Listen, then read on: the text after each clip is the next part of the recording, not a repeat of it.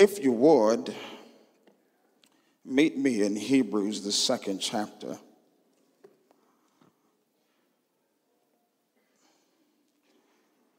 And I'm going to commence this reading in verse 5. We want to thank Brother Leonard for an excellent job tonight. As always, he is so thoughtful, and we appreciate the unique giftedness that he has.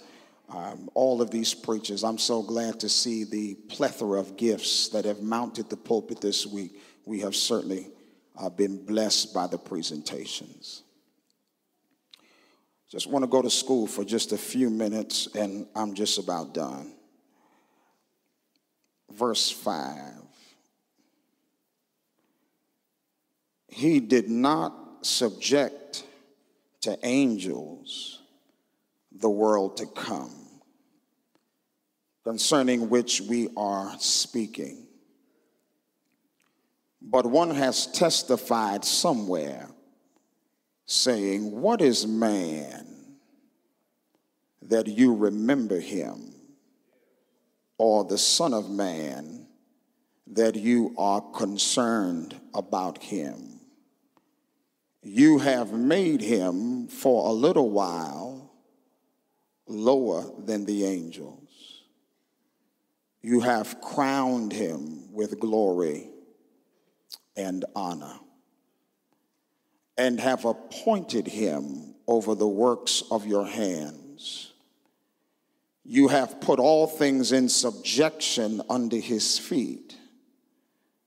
For in subjecting all things to him, he left nothing that is not subject to him. Watch this. But now we do not yet see all things subjected to him but we do see Jesus. All right, uh, let me let me show you something one more time. Look at verse 8.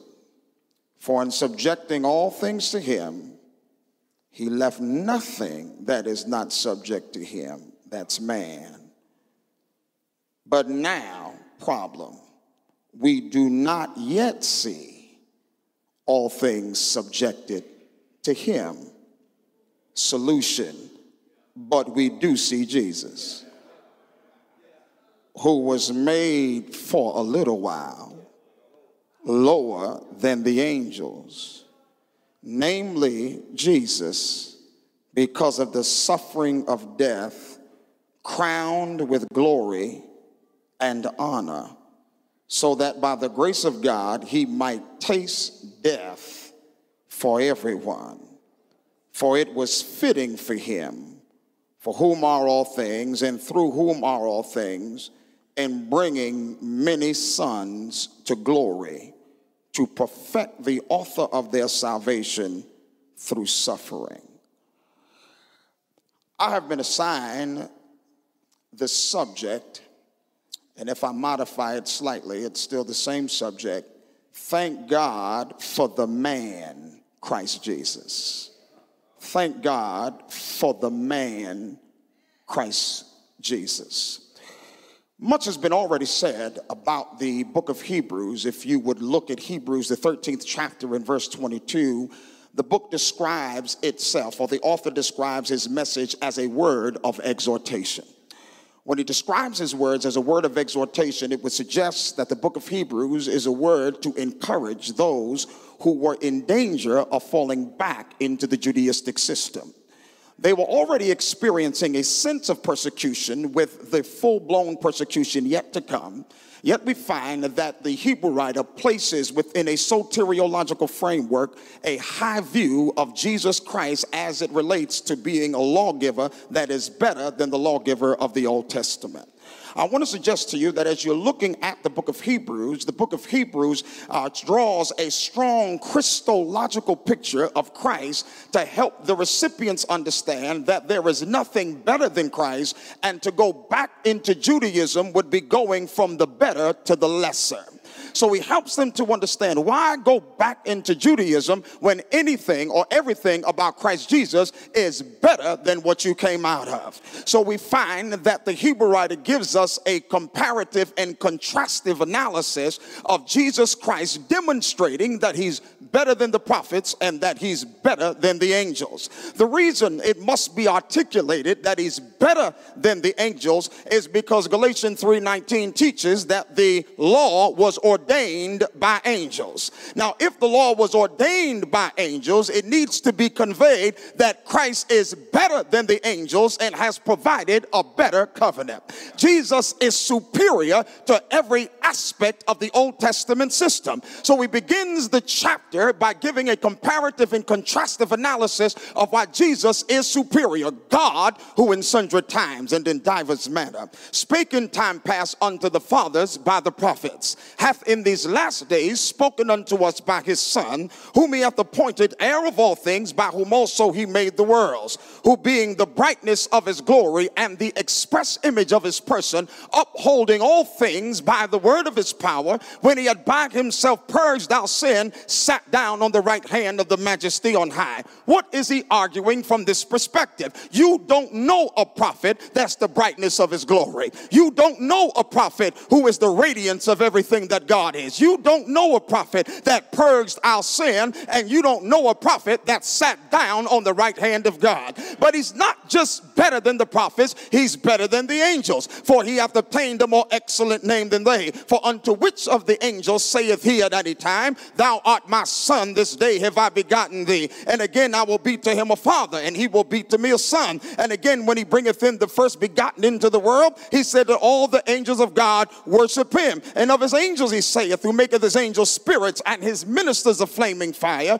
But unto the Son he saith, Thy throne, O God, is forever and ever. A scepter of righteousness is the scepter of thy kingdom. What are you arguing? He's better than the prophets and he's better than the angels. Why go back to the Judaistic system when everything you have is in fact superior? Now, you may not be in danger of going back to the law, but we are in danger of going back to some other things. And I need you to know that there's nothing better than the Jesus that has come into your life. And you need to take a strong position that I'm going to stay with Christ Jesus because there's nothing better than what Christ Jesus has offered. Now, after he goes through this argumentation that he's better than the angels and better than the prophets, we run into the first warning passage in chapter 2 and verse number 1. He says, Take heed lest at any time you should let this slip. Now he be- begins to pick back up his argument in regards to the angels, or that Christ is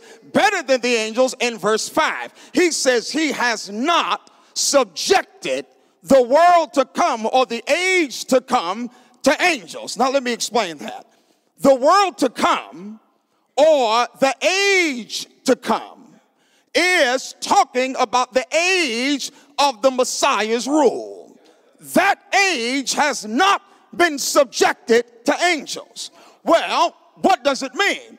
Well, if it has not been subjected to angels, then who was it subjected to? Now, before I explain this, I need you to get this in your spirit. Jesus is called the Son of God, but he's also called the Son of Man.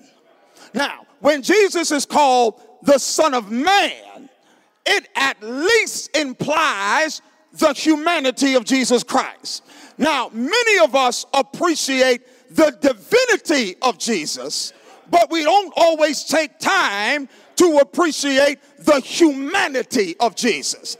Now, there's some things that his humanity accomplished that sometimes we're not privy to. Now, let me help you see this. Jesus did not just save you from sin, but he recovers what you lost. I don't think you, uh, now, I, I, you got to get this in your spirit. If you miss this, then you're going to miss the phrase Son of Man and its significance to the humanity of Jesus Christ. It is true that the phrase Son of Man is also a messianic title, but there are contexts where the emphasis is on the humanity of Jesus Christ. Now, if you only see what he saved you from, then you don't see the full picture of grace. Grace is not just salvation from sin, but it's the recovery of what I lost in the Garden of Eden. Now, come here, let me show it to you. Now, uh, watch this. What the Hebrew writer is going to do is he's going to quote Psalms 8. When he quotes Psalms 8, Psalms 8 is a psalm of David and is a picture of David going out, looking up, and looking at the created order. When David looked up and he looked at the cosmic created order, and he looked at the sun, and he looked at the stars, and he looked at the totality of what he saw in God's created order, it led him to a question. He said, What is man? Okay. What is man that you are mindful of him? Or the Son of Man that you care for him? Now, come here. In Hebrew, and when you're reading the book of Psalms, it has what you call synonymous parallelism. Now, synonymous parallelism means that the, the phrase is restated in different words. So when he says, What is man that you are mindful of him, or the Son of Man that you care for him, man and Son of Man are being used interchangeably. Are you following that? So when he discusses uh, man, he is using man and Son of Man synonymously.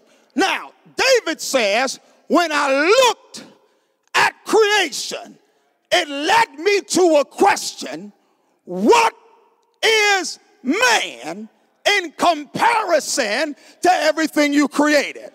Watch it. Then he says, Yet you made him a little lower than the angels. But then you did something for him that you didn't do for angels you crowned him with glory and with honor. Now, David's looking back to how man was created in the garden. When God made Adam, he made him in his image. Now, there's certain things that go with the image. What goes with being the resemblance of God is functioning in the posture of dominion. Stay with me. When God made man, he made him with everything under his feet. Come here now. We're made in the image of God, but what goes with that image is that God made us in dominion to rule. Now, watch this. He says, You crowned him with glory and with honor, and you put everything under his feet. You got that? All right, watch this. Then the Hebrew writer says, You made everything subject to him, problem, yet we don't see everything under his feet. If you made him to have dominion, man is on earth what God is in heaven. God has dominion and he made man to have dominion because man wears his image. Oh, y'all got that? Now, when because man wears his image, man functions in dominion, and everything was under his feet. What happened when sin, when what God hates got in what he loves? then God had to send man out of his presence. Come here. He doesn't lose the image, but he lost the dominion. Yeah, I'm not ready, boy.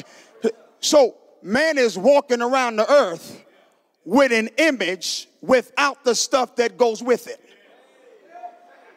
Now I know he still has the image because Genesis chapter 9, verse 6, God says, Any man that kills a man, he is uh, to be punished because he is the image of God. man never loses the image, but he did lose the dominion and the glory.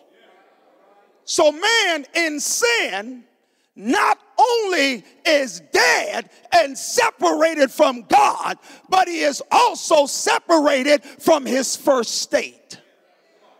Y'all not getting this? When God made you, he made you to rule. He made you to have dominion and he made you with glory and man functioned in absolute rule and dominion. But then when sin entered his life god not only sent him out the garden but he sent him out without glory and with no dominion. And man is trying to figure out who, who am i? Come here. I want back what i lost I don't only want to come out of sin, but I'd sure love to get my glory back and my dominion back. So I need to find somebody who will not only save me from sin, but will also get back the stuff that I lost because I need man to get back to his first state because as a man, I'm more than what I am when I'm in sin. What am I when I come out of sin? I ought to be one that has dominion and has glory. I need someone to rescue me.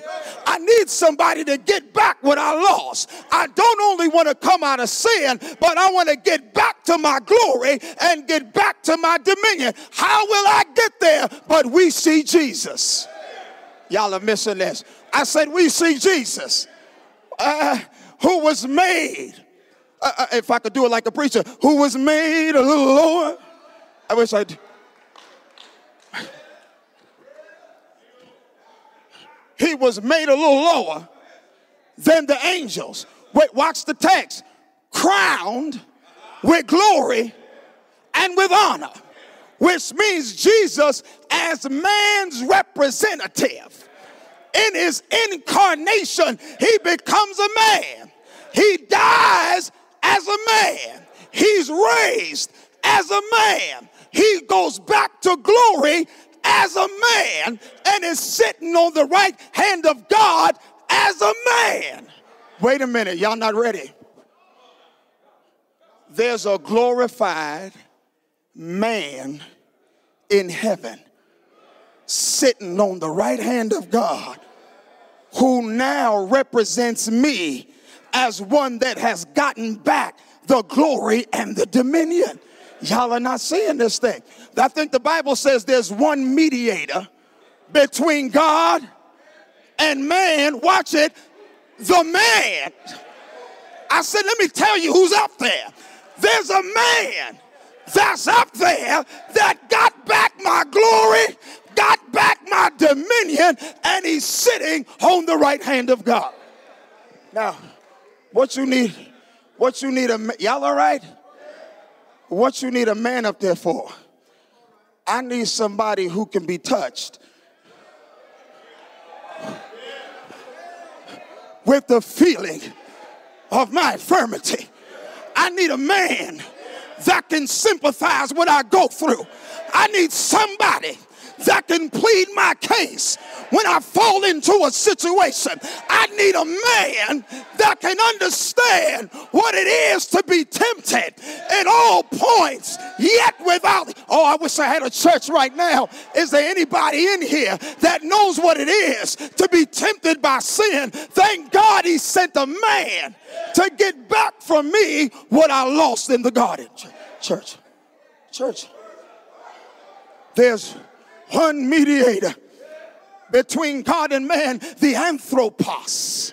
See, the mediator is Jesus in heaven on the right hand of God as a glorified man. Watch it now. So, in my midnight hour, when I'm by myself and nobody would answer the phone, and I need to fall down and pray and I need God to forgive me for the stuff I did that you couldn't see. And I need God to come into my life with some forgiveness. I pray to a God of justice and a God of mercy. But before God renders a decision about what to do with me, he looks over at the man. And the man says, I've been there and I've done, I've lived a perfect life but I understand what it is to go through what they go through. Aren't you glad when you pray? There's a man on the other side of God that functions as your advocate that can say, I know what it is to go through a situation. I know what it is to feel the pressure of temptation. Thank God when I pray, there's a man. Come here, look. Y'all got more time. Watch this. What? Watch this. I, I, I really, I really got two intercessors. I, I know I got Jesus, but I also got the Holy Spirit. And both of them function for different purposes. So when I get on my knees and pray, when I'm going through a situation I can't handle, when I don't know what to pray for, I got an intercessor that comes down and says, I'll help you get this prayer up to God. But at the same time, when I need forgiveness, I got somebody else on the other side. I got two intercessors that will come and help me when I need help in my life. I've come today to tell you, I'm so glad that when nobody else wants to stand with me, I got the Father, I got the Son, and I got the Holy Spirit. Church, I got to close but I needed a man. Church, let me leave you with this story. I, am I'm closing, I'm done. I, I, I want people to understand there's so little we appreciate about, I better not say that.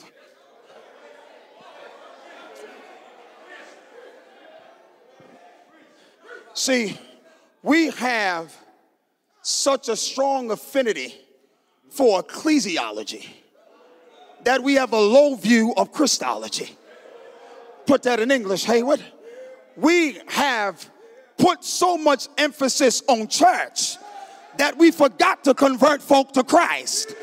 And when you convert folk to church, then, then when the church start acting up, and when folks start acting crazy, you'll leave the church. But if you really want to stay in the church, you need to be converted to Christ. Because when folks start acting crazy, you know Jesus is the same yesterday. He, y'all not gonna help me along. You got to be careful. I'm not diminishing church. There's only one church, there's one body, but that church is built on the rock, Christ Jesus. And sometimes we don't know, we can identify the church, but not the work of Jesus. Are you following what I'm saying? Now, now I got to close this thing. Y'all preachers, sit down. Y'all tripping. The, the, the preachers back there ain't got no, y'all ain't got no sense. boy, that's the dog pound over there, boy. I'm done. Listen to me.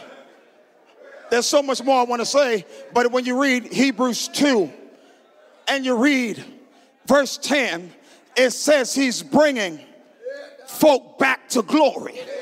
I lost glory, so he's bringing folk back to glory. I know what you lost, but I'm getting back what you lost because the Son of Man has come to seek and to save that which was lost. I need to get it back. Christ said, I didn't just come to save you from sin, but I've come to bring you back to glory. I need you to come with me to glory. I'm glad Jesus didn't just leave me in sin, He didn't just save me from sin. He said, Now let's go back to glory. Church, well,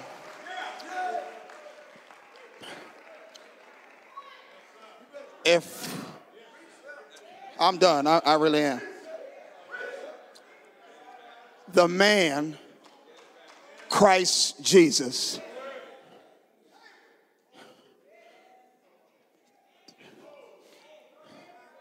Understands the frailty of my humanity. And I need a man who understands because he was willing to experience leave you with this story. My parents used to send me away to camp, Camp uh, Wabanaki, upstate New York. And it's a camp that teaches you to swim. All the kids there could swim. I knew I couldn't. But I didn't want nobody to know I couldn't swim because everybody else just looked like they knew what they were doing.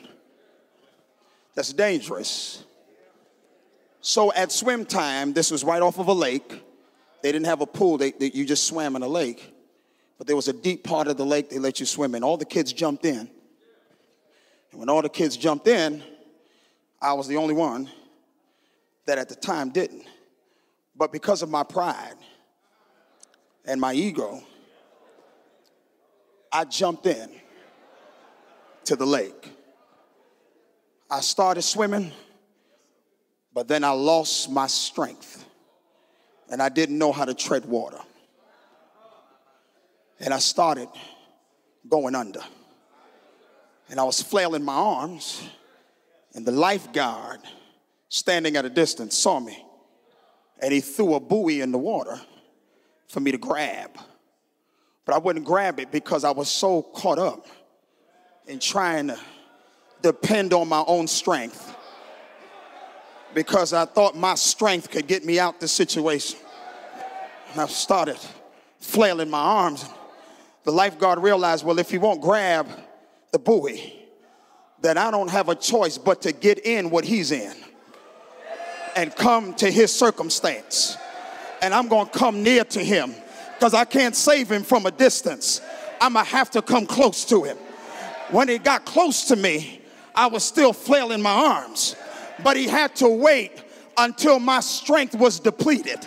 He had to wait until I realized I couldn't save myself. He had to wait until I realized my power was too low. And then finally, when I stopped flailing my arms, oh, he said, I want you to lean your weight back on me. Lean on my strength, and I'll take you back to where you belong. I've come today to tell you I serve a Jesus that got in my situation. The word became flesh and he dwelt among us. And when I he realized that I couldn't save myself, when I stopped trying to flail my arms, anybody know what it is to try to depend on your own righteousness? Anybody know what it is to try to depend on your own strength? When you stop flailing your arms, Jesus will say, lean back on me and I'll take you back to where you belong. I wish I had two or three folk that could shout right now and say, Thank you, Jesus, for not leaving me to my own strength. Thank you, Jesus, for not leaving me to my own righteousness. Thank you, Jesus, for saving me by grace and on your strength. God is a mighty good God. And if you're here tonight, if you're here tonight, I, I got to get an invitation. If you're here tonight, I'd hate to leave here and you ain't got a relationship with the man. Because if you don't have a relationship with the man, then you don't understand the grace of Almighty God. Can I give you one more thing? Titus 3 says, not by works of righteousness, which we have done, but by his mercy, he saved us by the washing of palingenesia. The word means to bring someone back to their former state the washing of regeneration happens in the occasion of water baptism. When I get baptized and I come up out of the water, that was God taking me back to where I started. And I've come today to tell you if you want to get back to your innocence and you want to get back to where you started, You need the washing of regeneration. If you're here tonight, I want you to come and say yes, having heard that Jesus Christ died, was buried, and rose again. Believe it to be true. Repent of your sins, confess Christ, and then be baptized in water for the remission of sins. And at that moment, you will be a new creature in Christ on your way back to glory. I want you all to stand with me. All stand with me. I think somebody's ready to say yes to the Master, but maybe you just need prayer. I need you to know God will hear your prayer because there's a man, a glorified man, on the right hand of God. One of the things that I find most amazing about Jesus is that he went back to heaven as a glorified, still God man. The hypostatic union still there. But he goes back to heaven not so much as he was, but he goes back now as a representative of me. How much did he give up? In the beginning was the Word, the Word was with God, the Word was God. But when he goes back to heaven, he goes back with humanity. How much did he give up so you could come back to glory? And now, right now, you can pray. If you need prayer, I want you to come. Right now, you know you have an advocate who wears our humanity. He got dominion, glory, and a kingdom as a man.